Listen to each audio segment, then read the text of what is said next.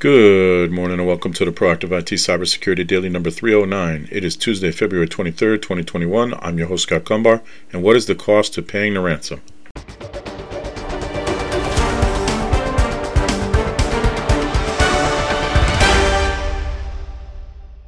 This podcast is brought to you by Nuage Tech, a client focused and security minded IT consultant based in Central Connecticut. You can visit us at nuagetech.com. That's N W A J tech.com. All right, good morning. Happy Tuesday. Welcome to another episode of the Proactive IT Cybersecurity Daily. Shouldn't be surprised that we're recording again, should you? Wherever you listen to this, if you could like, share, comment, or review, that would be spectacular. And if you're in a HIPAA compliant business, you can go to Facebook and or LinkedIn, type get HIPAA compliance into the search, and join the group. So let's jump into the news for today. First up, uh, some good news, I suppose, for on Bleeping Computer being reported pretty much anywhere where Microsoft News is reported. Microsoft Word for Windows is finally getting predictive typing. We've seen this before. You've seen this when you're typing out stuff in Google and and uh, even in Outlook. Now it's available. It will be available in Microsoft Word for Windows, coming to a Word processor program created by Microsoft called Word beginning March, so next month. So that's good news for you guys. And threat post assume Clubhouse conversations are being recorded, researchers warned. Two breaches of the audio based social media app reinforce privacy and security concerns. And nearly a year old, the invitation only audio based social media platform Clubhouse is grappling with security issues on multiple fronts. As with any other scenario where something grows rapidly, then you face security. We saw this with Zoom last year. Well, Clubhouse is now exploding, and here they are faced with security concerns. The concern was that somebody managed to essentially place the recording, uh, place recordings of Clubhouse rooms on their own third-party website, and um, that would you know that's not the premise of Clubhouse. It's not supposed to happen. So now now there are concerns for security. There's also part of the article says there's concerns similar to TikTok, where TikTok said it didn't share any user data with Chinese government. But in the case of both TikTok and Clubhouse, we all know that if Chinese government really wants something, they'll get it. So you have that. Speaking of China, Chinese hackers hijacked NSA linked hacking tool report. This is the, the report. This is on um, Threat Post as well. This is a very lengthy article, so I'm not going to go into it. It is a, actually a podcast. APT 31, a Chinese affiliated threat group, copied a Microsoft Windows exploit previously used by the Equation Group. Said researchers, new research has found evidence that a Chinese affiliated threat group has hijacked a hacking tool previously used by the Equation Group, which has been tied to the U.S. National Security Agency that we all know as NSA. The tool in question, dubbed JIAN, J-I-A-N, is used to exploit a local privilege escalation flaw in Windows known as CVE 2017-0005. So this is an exploit going back uh, four years now. The exploit was previously discovered and linked to APT31. However, new research by Checkpoint Research released Monday found that APT31 had actually stolen and copied the exploit from the Equation Group. Again, the Equation Group tied to the NSA. So that's interesting. There's a podcast, eh, or you could just read the transcript of that podcast on Threat Post. Also, Threat Post TDOS attacks take aim at emergency first responder services. So maybe you haven't heard about TDOS. TDOS is telephony denial of service. And so instead of distributed denial of service or just a denial of service attack, we now have telephony denial of service. Um, so the emergency first responder services, you know, things like uh, uh, ambulance and, and fire and police are getting hit with TDOS attacks. Again, that's telephony denial of service attacks, meaning their phones won't work. They're being flooded with junk calls um, and that is making it so that real emergencies are not being addressed. One suggestion for the public is to know the non emergency phone numbers just in case you are trying to call 911 and it is not available. You can also sign up for automated emergency notifications from, from your locale. So, in other words, um, local news might be able to help you out with that and so forth. Uh, but don't rely just on 911 because of that TDOS um, issue. On Yahoo, parents alerted to nursery cam security breach, a webcam system that lets parents drop in and watch their children while at nursery school, has written to families to tell them of a data breach. Nursery Cam said it did not believe the incident had involved any youngsters or staff being watched without their permission, but had shut down its server as precautionary measure. The Guilford Guildford Guildford with a D G U I L D F O R D, and I'm stressing that because we have a Guilford, Connecticut that doesn't have a D in the middle. Based company told the BBC, so this is obviously a UK based company, its service was used by about 40 nurseries across the UK. It said it had also notified the ICO, which is the Information Commission's office in UK, and um, says that it became aware of the incident shortly after 5 p.m. Greenwich Mean Time on Friday.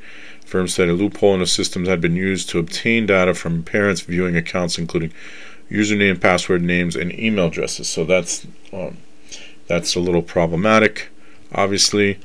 Uh, but again, I'm going to go out on a limb and assume that weak passwords and and reusing passwords and usernames probably plays into that. So we've all heard of the problems in Texas post snowstorm and uh, Arctic blast. Well, now the Texas Electric Company is warning people that scammers are threatening to cut power. So in other words, they're showing up, impersonating the electric company and saying that they're going to cut your power off unless you pay fictitious overdue bills. And so it's important that if you're not sure, and I mean this happens all the time, but now people are taking advantage of. Uh, of a dire situation in Texas. It's it's improved since the weekend, but still an issue. This is Austin Energy sending out the warning, and here's here's how to identify and protect themselves or yourselves from such scam attempts. Customers are advised to take the following measures. If you get a call, thank the caller and hang up. Never call a number left in a voicemail, text, or email. Instead, if you're worried, contact a utility company directly using the number on your bill or on the company's website. Verify if the message came from them. If you get a call out of the blue and the caller claims you have to pay a past due bill or your services will be shut off, never give banking information over the phone, and that should really apply to anything. To pay your bill over the phone, always place the call to a number you know is legitimate. Utility companies don't demand payment information by email, text, or phone, and they won't force you to pay by phone as your only option. If the caller tells you to pay as gift card, cash reload card, money transfer, cryptocurrency, it's a scam every time, no matter what they say.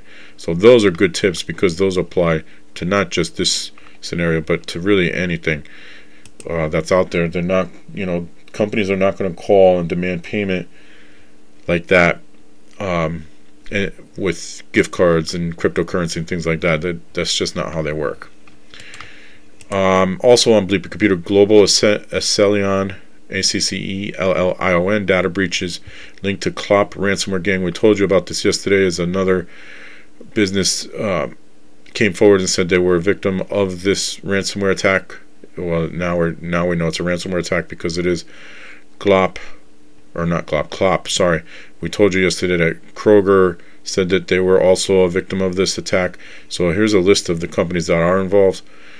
Uh, Kroger again, Singtel, QIMR, Berghofer, Medical Research Institute, Re- Reserve Bank of New Zealand, Australian Securities and Investments Commission, and Office of Washington State Auditor. It does say there's more than a dozen victims to this, so um, there will be more. Oh, here, here's more technical services company ABS Group, law firm Jones Day, Fortune 500 Science and Technology Corporation Danaher, geodata specialist Fugro, and University of Colorado. Um, so the Clop ransomware attack is behind this. Accellion says that says there were 300 customers using its legacy 20-year-old file transfer appliance of these customers, less than 100 were victims of the attacks from Clop and Fin11, and that less than 25% to have suffered, appear to have suffered significant data loss. So that means we're talking about maybe two dozen companies here. And finally, in some HIPAA news, ransom paid to recover health care data stolen in cyber attack on online storage vendor. The protected health information of 29,982 patients of Laguna Hills, California based provider of medical and surgical eye care services has potentially been stolen in a cyber attack on its online storage vendor. On January 15th, Harvard Eye Associates was informed by its storage vendor that hackers had gained access to the vendor's computer system and exfiltrated data. Is not clear whether files were encrypted to prevent access. However, a ransom demand was issued for the return of the stolen data. So now the question is are they just foregoing the, data encryption and just stealing your data now? The storage vendor consulted with cybersecurity experts and the FBI and took the decision to pay the ransom demand. The hackers returned the stolen data and provided assurances that no copies of the data had been made and that there had been no further disclosures of the stolen information. The cybersecurity experts engaged by the security vendor have been mon- monitoring the internet and darknet and have not found any evidence to suggest the stolen data has been sold or leaked online. An investigation into the breach revealed the hackers first gained access to its computer systems in October on October 24th of 2020. The types of patient information potentially obtained by the hackers included patient names, addresses, phone numbers, email addresses, dates of birth, medical histories, health insurance information, medications, and information about treatment provided Harvard Eye Associates. Harvard Eye Associates provides billing and other administrative services to Alicia Surgery Center in Laguna Hills, which requires access to the types of data previously mentioned. Alicia Surgery Center patients were also affected by the security incident. It is currently unclear how many patients of Alicia Sur- Surgery Center have been affected. Harvard Eye Associates and Alicia Surgery Center explained in their website breach notices that affected individuals are being notified and offered complimentary credit monitoring and identity theft protection services. So here's the thing. First of all, they um, they became aware on January 15th. The uh, breach occurred on October 24th. So that is only four months ago um, almost to the day now. Four months is not a lot of time in dark web time. There is a really good possibility that the data was it was probably returned, but there's no guarantee, and this is why some businesses are are not paying the ransom, and there's no indication of how much the ransom was either. But they they're not paying the ransom because they don't. There's no guarantee that the attackers will destroy any any of the data that they have. They could wait months and years before they decide they're going to put it for sale on the dark web. They could sell it to someone without anybody even knowing. There's just so many things that could go wrong. Uh, so the cost would be you pay the ransom, and they still have your data, and they're still going to use it for something nefarious, or they're just going to sell it to make even more money. You've paid the ransom, and you've also painted a target on you because now other attackers are going to say, "Oh, okay, they they'll they're willing to pay the ransom." You know, have they identified the the issue? You know, what caused the attack? And I don't know. It's the ransomware attack. Obviously, well, ransomware. We don't know if they were actually hit with ransomware, but a ransomware attack. And if they paid the ransom, that means they were not prepared to recover it from any backups. They were not prepared to uh, mitigate the risk, whatever the risk was. Um, so there's a lot there to digest, and if they're not addressing the the real issue, then they are more than likely going to be targeted again. And if it was a phishing attack or something of that nature, and they haven't addressed that, then they're going to have problems. Uh, unpatched server, unpatched software, all of these things are concerns. So the real cost is going to be a lot higher than whatever the ransom was if they're not addressing the real issues at hand here. Um, that is going to do it for this edition of the Proactive IT Cybersecurity Daily. So until tomorrow, stay healthy, stay safe, and stay secure.